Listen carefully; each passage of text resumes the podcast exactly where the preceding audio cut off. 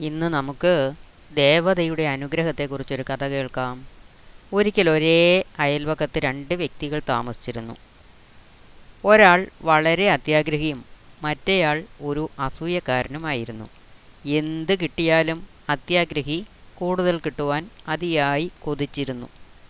ഒന്നും അയാൾക്ക് മതിയാകുമായിരുന്നില്ല. നേരെ മറിച്ച് അസൂയക്കാരൻ ഒരു വ്യവസ്ഥ മനുഷ്യനായിരുന്നു. കൂടുതൽ കിട്ടണമെന്ന വലിയ ആശയൊന്നും അയാൾക്കുണ്ടായിരുന്നില്ല. പക്ഷേ അയാൾ മറ്റുള്ളവരുടെ അഭിവൃദ്ധി ഇഷ്ടപ്പെട്ടിരുന്നില്ല. ആരെങ്കിലും അഭിവൃദ്ധിപ്പെട്ടാൽ അത് അയാളുടെ ഉറക്കം കെടുത്തുമായിരുന്നു. ഒരു ദിവസം അത്യാർത്ഥി മഹാഭാരതം എന്ന മഹൽ ഗ്രന്ഥം വായിക്കുവാനിടയായി. അതിൽ ദേവി തന്റെ ഭക്തർക്ക് അനുഗ്രഹങ്ങൾ ചൊരിയുന്നത് അയാൾ വായിച്ചു. ദേവിയെ തന്റെ കൺമുൻപിൽ പ്രത്യക്ഷപ്പെടുത്തുന്നതിനും ദേവിയിൽ നിന്ന് അനുഗ്രഹങ്ങൾ നേടുന്നതിനും വേണ്ടി തപസ് അനുഷ്ഠിക്കുവാൻ അയാൾ തീരുമാനിച്ചു. അത് എങ്ങനെയാണ് നേടേണ്ടതെന്ന് അയാൾ വായനയിലൂടെ മനസ്സിലാക്കി. അത്യാഗ്രഹി തന്റെ വീടിനടുത്തുള്ള ഒരു വൃക്ഷക്കൂട്ടത്തിലേക്ക് പോയി. അവിടെ തന്റെ മുന്നിൽ ദേവിയുടെ ഒരു പ്രതിമ സ്ഥാപിച്ചിട്ട് അഗാധമായ ധ്യാനത്തിനു വേണ്ടി മുന്നിൽ ഇരുന്നു. അയാൾ പൂർണമായും തപസ്സിൽ മുഴുകി. അത്യാഗ്രഹി തപസ്സിനു വേണ്ടി വൃക്ഷക്കൂട്ടത്തിലേക്ക് പോയെന്ന് മനസ്സിലാക്കിയ അസൂയക്കാരന് സഹിക്കാനായില്ല.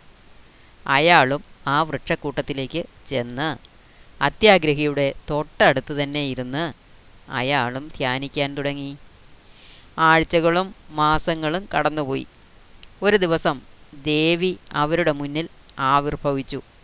കണ്ണുകൾ അടച്ചിരിക്കുകയായിരുന്നെങ്കിൽ പോലും തങ്ങൾക്കു മുമ്പിലുള്ള കണ്ണഞ്ചിപ്പിക്കുന്ന ആ പ്രകാശധോരണി ഗ്രഹിച്ചുകൊണ്ട് ഒരേ സമയത്തു തന്നെ അവർ കണ്ണുകൾ തുറന്നു. ദേവി അവരെ നോക്കി പുഞ്ചിരിച്ചു. അവർ ദേവിയെ കൈകൾ കൂപ്പി മുന്നിൽ മുട്ടിന്മേൽ നിന്നു. ദേവി പറഞ്ഞു നിങ്ങളുടെ അഗാധമായ തപസ്സിൽ ഞാൻ വളരെ തൃപ്തയായിരിക്കുന്നു.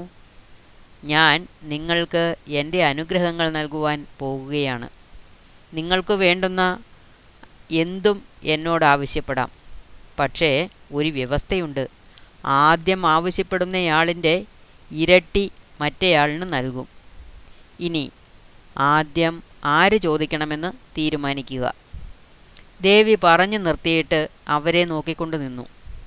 രണ്ടു പേരുടെയും മനസ്സിൽ ആദ്യം ആര് ചോദിക്കുമെന്ന ഒരു പ്രക്ഷുബ്ധാവസ്ഥ തന്നെയായിരുന്നു. രണ്ടുപേരും മറ്റേയാൾ ആദ്യം ചോദിക്കട്ടെ എന്ന് കാത്തിരുന്നു. സമയം അവിടെ ഒന്നും നിലകൊണ്ടില്ല. അത് അവിരാമം തുടർന്നുകൊണ്ടേയിരുന്നു.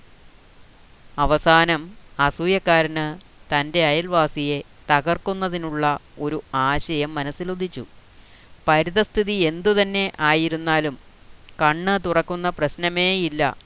എന്ന ദുശാഠ്യത്തിലായിരുന്നു അത്യാഗ്രഹി. അവസാനം അസൂയക്കാരൻ ദേവിയോട് സംസാരിച്ചു. അല്ലയോ ദേവി ഞാൻ അവിടുത്തെ ഏറ്റവും പ്രിയപ്പെട്ട ഭക്തരിലൊരാളാണ് അമ്മേ ഞാൻ അവിടുത്തോട് എന്റെ ഒരു കണ്ണ് പൊട്ടിച്ച് അതിന്റെ കാഴ്ചശക്തി നഷ്ടപ്പെടുത്തണമെന്ന് മാത്രമേ ആവശ്യപ്പെടുന്നുള്ളൂ. ദേവിയോടുള്ള തന്റെ അയൽക്കാരന്റെ ആവശ്യം കേട്ട് അത്യാഗ്രഹിയിൽ ഒരു നടുക്കം പൊട്ടിപ്പുറപ്പെട്ടു. ദേവി വാഗ്ദാനം ചെയ്തിരുന്നതുപോലെ അത്യാഗ്രഹിക്ക് അയാളുടെ രണ്ട് കണ്ണുകളുടെയും കാഴ്ച പോയി. അയാൾ വിലപിച്ചുകൊണ്ട് അവിടെ ഇരിപ്പായി. അയൽക്കാരനോട് പ്രതികാരം ചെയ്യുവാൻ കഴിഞ്ഞു എന്ന ചിന്തയിൽ ഒരു കണ്ണ് നഷ്ടപ്പെട്ടുവെങ്കിലും വളരെ സമാധാനത്തോടെ അസൂയക്കാരൻ വീട്ടിലേക്ക് പോയി.